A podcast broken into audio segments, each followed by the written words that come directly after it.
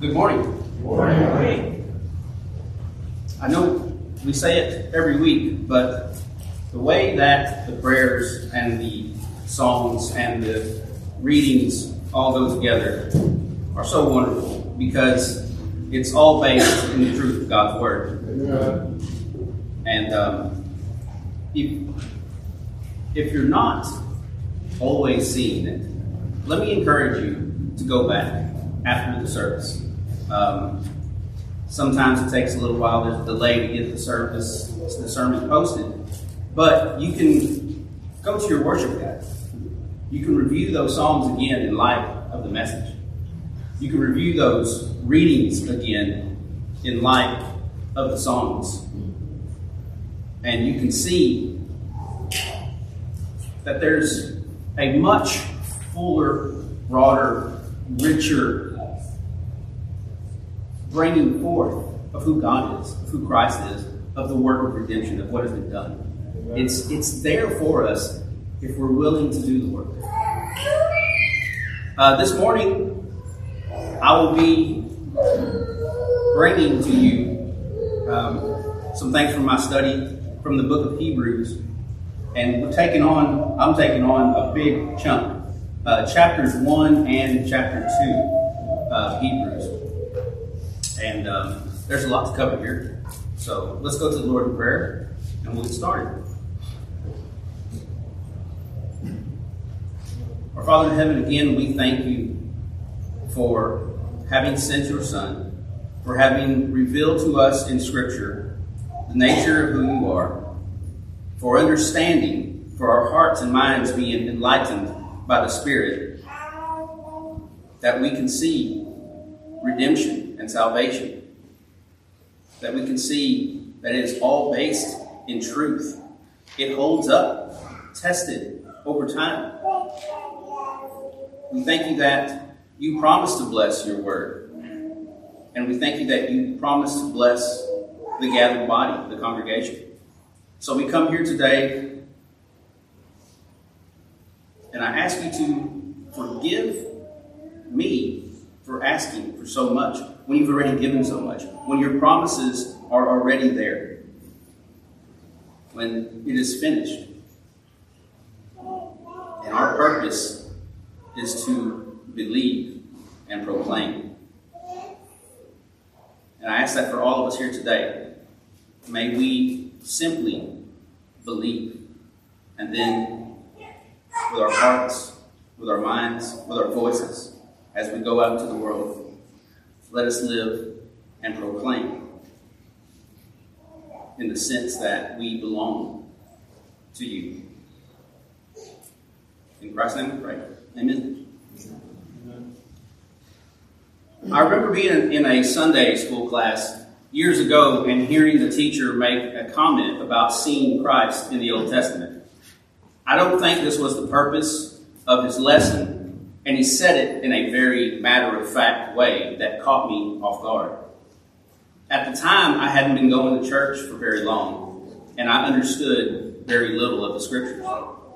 I remember raising my hand and interrupting the class and asking, Where do we find Christ in the Old Testament?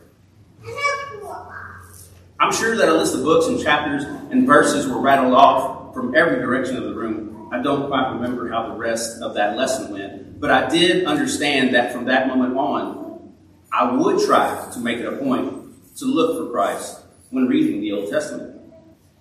Hebrews is a wonderful book to turn to in order to get a good understanding of not only where we can see Christ in the Old Testament, but to obtain a fuller understanding of who God is, of who Christ is, and of who we are. Hebrews expresses the truth of the Christian faith to new believers. It reinforces the deity of Christ.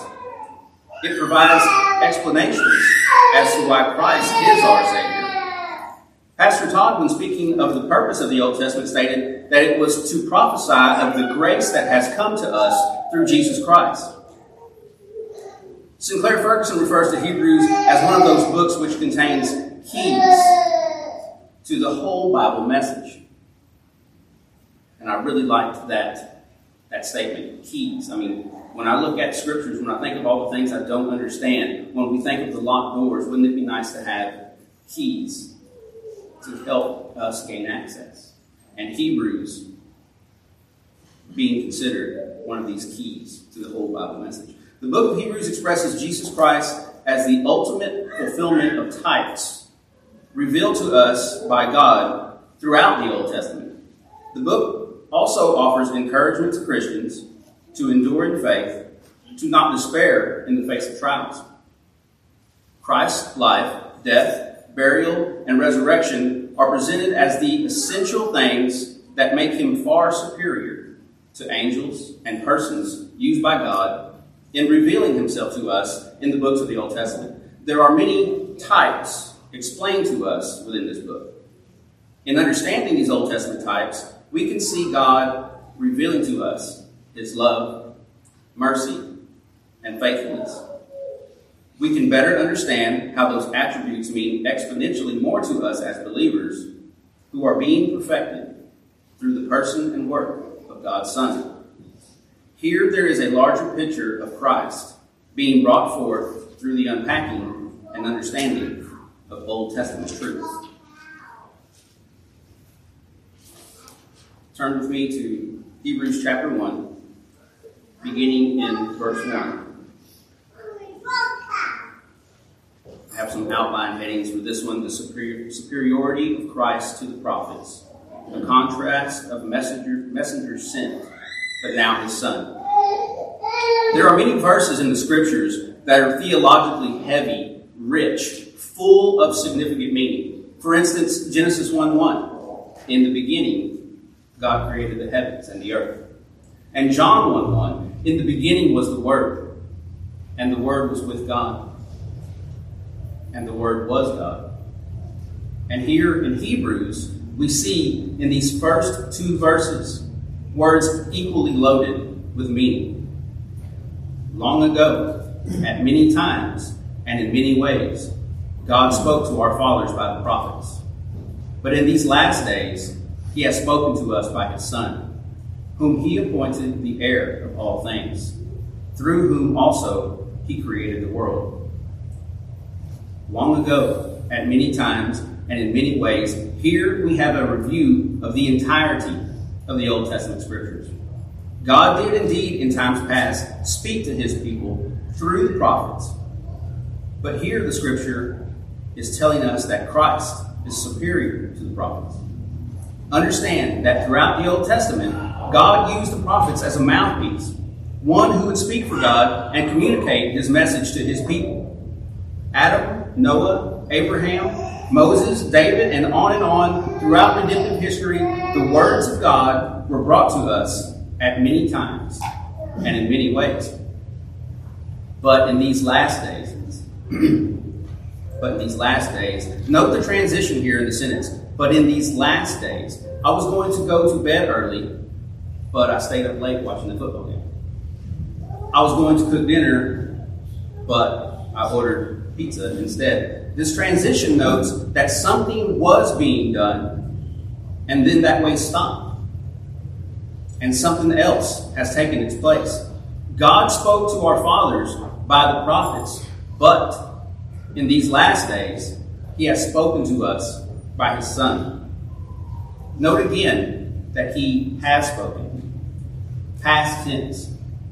Our confession states in chapter 1 of the Holy Scriptures that the writings of the Old Testament and the New Testament are considered to be most necessary, those former ways of God revealing His will unto His people now being ceased. And our confession cites this verse, Hebrews 1 1, as a proof text, because in these last days, He has spoken to us by His Son. The verse continues whom he appointed the heir of all things, through whom also he created the world. He is the radiance of the glory of God and the exact imprint of his nature. Christ is here given attributes of the divine nature of God. He is shown to be the second person in the Holy Trinity. His radiance and glory and being the exact imprint of his nature means that he is of one substance and equal with him, that is the Father. He is truly God and truly man. Psalm 2 reference here in the text states, Ask of me, and I will make the nations your heritage, and the ends of the earth your possession. The nations are his heritage, and the ends of the earth are his possession, because he is the only true heir of all things, as we see here, appointed by the Father. We also see, and he upholds the universe by the word of his power. The book of Colossians in chapter 1 reads, And he is before all things, and in him all things hold together. The universe as we know it simply exists because Jesus Christ, the Son, wills it. By Christ, the universe was made, and by Christ, the universe is sustained by the word of his power. Hebrews 1 3. After making purification for sins, he sat down at the right hand of the majesty on high, having become as much superior to angels as the name he has inherited is more excellent than theirs. For to which of the angels did God ever say, You are my son, today I have begotten you? Or again, I will be to him a father, and he shall be to me a son. And again, when he brings the firstborn into the world, he says, Let all God's angels worship him. Of the angels, he says, He makes his angels winds and his ministers a flame of fire. But of the Son, he says, Your throne, O God, is forever and ever. The scepter of uprightness is the scepter of your kingdom. You have loved righteousness and hated wickedness. Therefore, God, your God, has anointed you with the oil of gladness beyond your companions. And you, Lord, laid the foundation of the earth in the beginning, and the heavens are the work of your hands. They will perish, but you remain. They will all wear out like a garment. Like a robe, you will roll them up. Like a garment, they will be changed but you are the same, and your years will have no end. And to which of the angels has he ever said, Sit at my right hand until I make your enemies a footstool for your feet? Are they not all ministering spirits sent out to serve for the sake of those who are to inherit salvation? My second outline header superiority of Christ to the angels. Here we see the author's explanation of how Christ is much more superior to the angels. The position of Christ in relationship to God the Father is much more significant than that of the relationship the Father has with the angels. And here there are sev- several references to passages from the Psalms to make the point. Christ is eternally begotten, Psalm 2 that angels are created beings. Christ is given the title of Son to proclaim to us his place as firstborn, and therefore being the one to whom has the right to all things, as can only be given by the Father. Psalm 89. Consequently, we can see that created beings, such as angels, are called to rejoice with him, Deuteronomy 32, and to worship him, Psalm 97. The angels are spoken of as servants, as ministers. Psalm 104. Their purpose is to serve and to worship. But Christ is spoken of as the one who would have a throne that is forever and ever. Psalm 45, verse 6. And in the next verse of that Psalm, 47, Christ is also spoken of as the one who has been anointed that is, set apart or authorized by God for the task of kingship. Christ is the object of all worship. The words of God in Psalm 102 now reinforce the relationship of Christ to the angels. Here in Hebrews 1 10 through 12, we see what is recited from Psalm 102. It reads, You, Lord, laid the foundation of the earth in the beginning, and the heavens are the work of your hands. They will perish, but you remain. They will all wear out like a garment. Like a robe, you will roll them up. Like a garment, they will be changed, but you are the same, and your years will have no end. Christ, having laid the foundation of the earth and the heavens, tells us of his rightful place as creator. Side note, I used to reference this verse when I would have conversations with the Jehovah's Witnesses who would come to our door. Because in Hebrews, we know we are speaking of Christ. And they do not believe that Christ is divinity, they believe he's created. But in the psalm, you, can, you cannot deny that it was written of God the Father.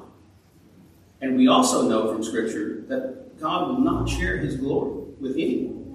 So again, we have this reinforcement of the Trinity being shown to us here when we see Psalm 102, the attributes to the Father being given in Hebrews 1 10 through 12, these attributes given to Christ. Verse 13 is from also from Psalm 110, and it reads, And to which of the angels has he ever said, Sit at my right hand, until I make your enemies a footstool for your feet? It's important to see that the deity of Christ is being reinforced over and over again within these verses. Let it not be lost on us that the author of this exhortation to the Hebrews knew that his hearers would understand these Old Testament references. These Psalms that spoke of the rank, the authority, the rightful place, the kingship of the Messiah, the one who would come and save God's people, who would rule and reign forever. These Psalms, these Old Testament scriptures, being rightly ascribed to Jesus Christ. To bring these people face to face with their Lord and Savior and to understand his rightful place as the object of their worship. It struck me earlier when I was reading through this. I was like, think of a, a puzzle. You know, the the Old Testament Jewish people, those who were being, who were learning about Christ, those who knew, who understood these Psalms, they had. When I put together a puzzle, I do the outline first, do the edges, the border, and then you start filling in the pieces. And that's the imagery I was getting here. You know, the, the, the those who were being spoken to, they had the, the border, but the author of the Hebrews is giving them the fuller picture with the information that they already had. The Son has the throne. Creation is meant to worship Him. Angels are meant to worship Him. Verse 14 Are they not all ministering spirits sent out to serve for the sake of those who are to inherit salvation? The angels are ministering spirits. They are to serve God on high. They are to worship Christ. They are sent out to serve for the sake of those who are to inherit salvation. Who is that? That is you and I. What is the purpose of what we're saying in regards to Christ's superiority over the angels? Why has the author made sure to present this contrast of hierarchy, this creature and creator distinction? Matthew Henry's commentary states Many Jews had a superstitious or idolatrous respect for angels because they had received the law and other tidings of the divine will by their ministry. They looked upon them as mediators between God and men, and some went so far as to pay them a kind of religious homage or worship. Thus, it was necessary that the apostles should insist not only on Christ being the creator of all things, and therefore angels themselves, but as being the risen and exalted Messiah in human nature, to whom angels, authorities, and powers are made subject. And this takes us into chapter 2. And we have our first warning. Hebrews has several warnings. Here we have a warning against neglect. Verse 1 Therefore, we must pay closer attention to what we have heard, lest we drift away from it. The word therefore in this case does not just apply to Christ's superiority over angels and prophets. It does not just apply to the Old Testament references to his sonship and his kingship that we've covered so far. What have we heard? We have heard from all of the Old Testament fathers and prophets. Remember our focus on Hebrews chapter 1, verse 1, included long ago, at many times and in many ways, as referencing the entirety of the Old Testament. And when we consider the entirety of the Old Testament, we must consider the law. Verse 2 For since the message declared by angels proved to be reliable, and every transgression or disobedience received a just retribution. The message declared by angels, spoken of here, is a reference to the Mosaic law given at Sinai. Let me stop right there for a moment because you had asked me a couple days ago, who gave the law at Sinai? My answer immediately, God gave the law. Right? God, Moses, tablets, finger of God. But that said, we also know that God speaks to us in a way that we can understand. It's been referenced that Martin Luther said that God speaks to us in baby talk, in an infant talk, because the things of God are very vast and different. So I'll note that in Deuteronomy, verse thir- or chapter 33, there are statements made about He, the Lord, coming with ten thousands of holy ones.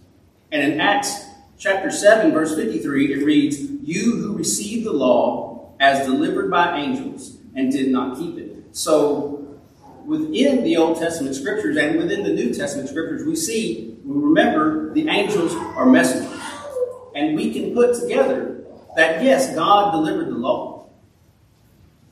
But we're sure that we can see and we can accept that He had His servants do His work. For since the message declared by angels proved to be reliable, the message is the law, which came with its curses and punishments, and has been proven reliable. It has been proven true. God's law demands justice, and God's people are held accountable to it. Every transgression or disobedience received a just retribution means all sin deserves punishment. We have examples in God's Word of those who would be put to death for violating God's laws. In Leviticus 10, we see how the sons of Aaron, Nadab, and Abihu offered unauthorized fire before the Lord, which he had not commanded them, and fire came out from the Lord and consumed them. In 2 Samuel, Uzzah put out his hand to the ark of God and took hold of it for the oxen stumbled. And the anger of the Lord was kindled against Uzzah. And God struck him down because of his error.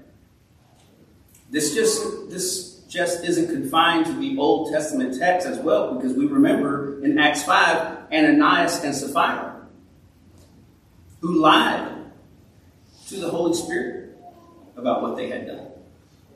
And they were struck dead.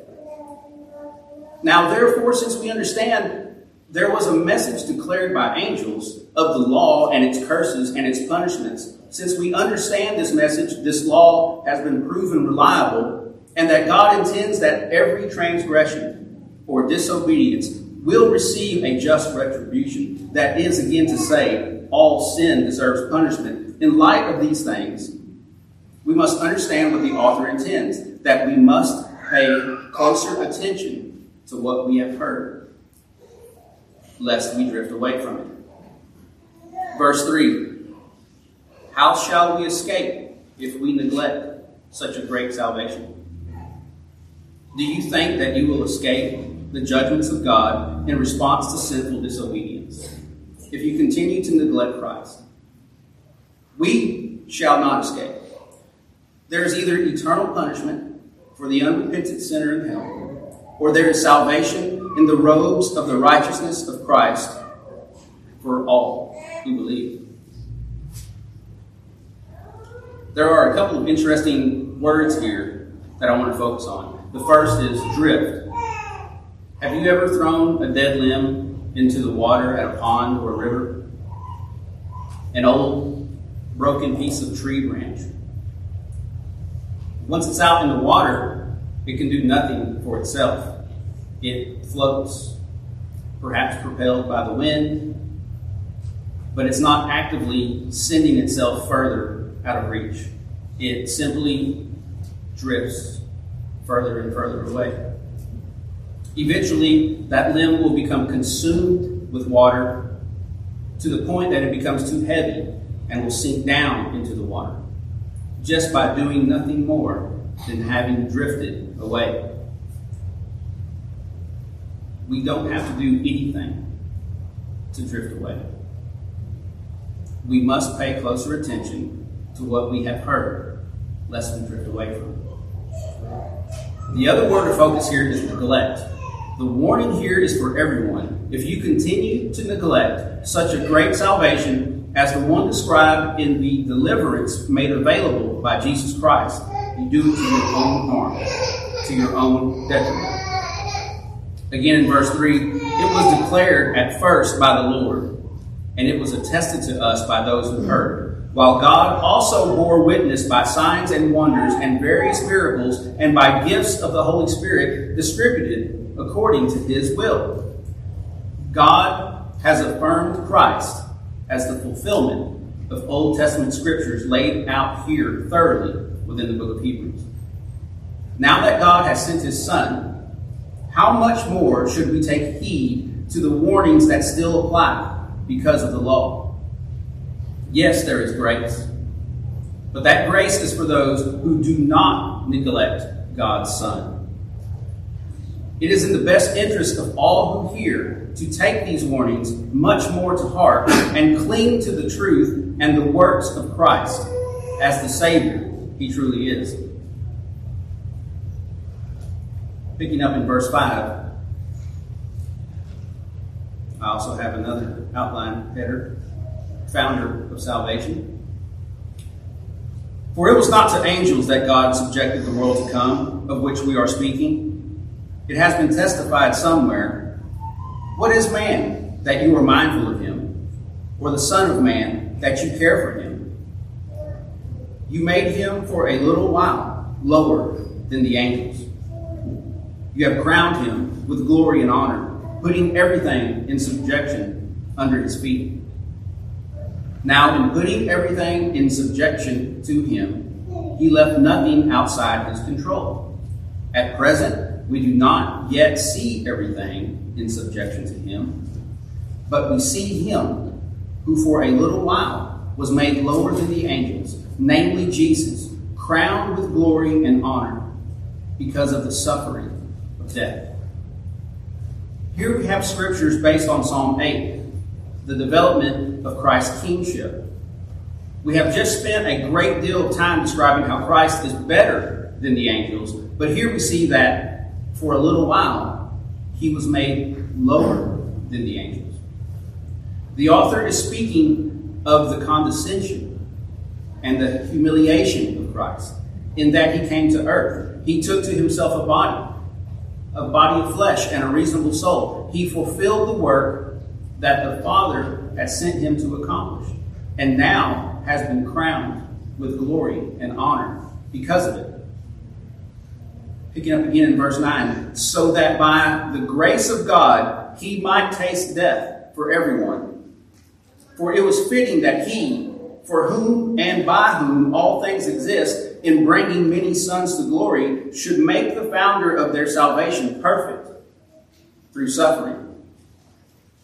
Jesus made it possible for men to be reconciled to God.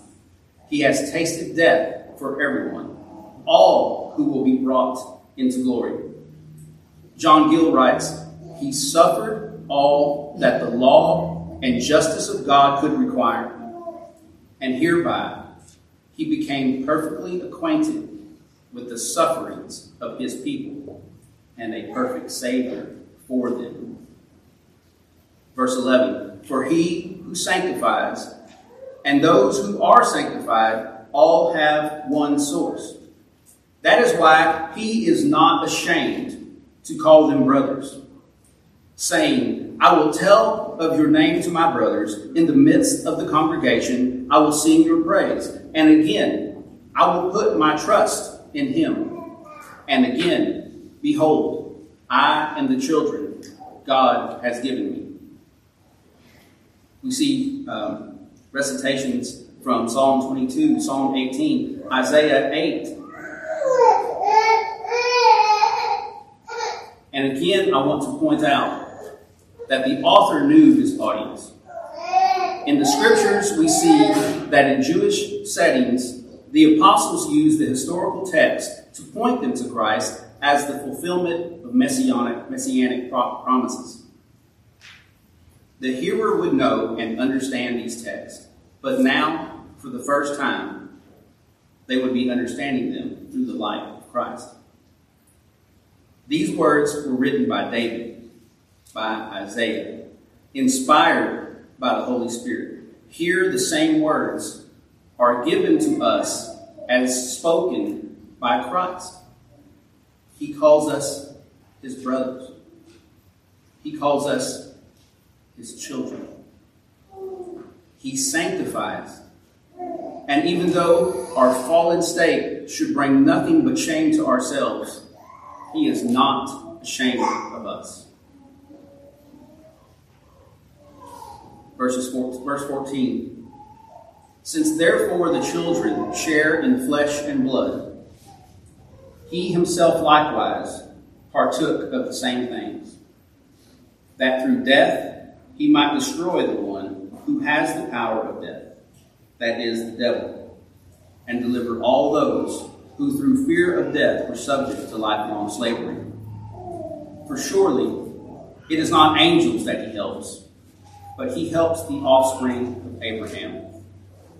Therefore, he had to be made like his brothers in every respect, so that he might become a merciful and faithful high priest in the service of God, to make propitiation for the sins of the people. For because he himself has suffered when tempted, he is able to help those who are being tempted.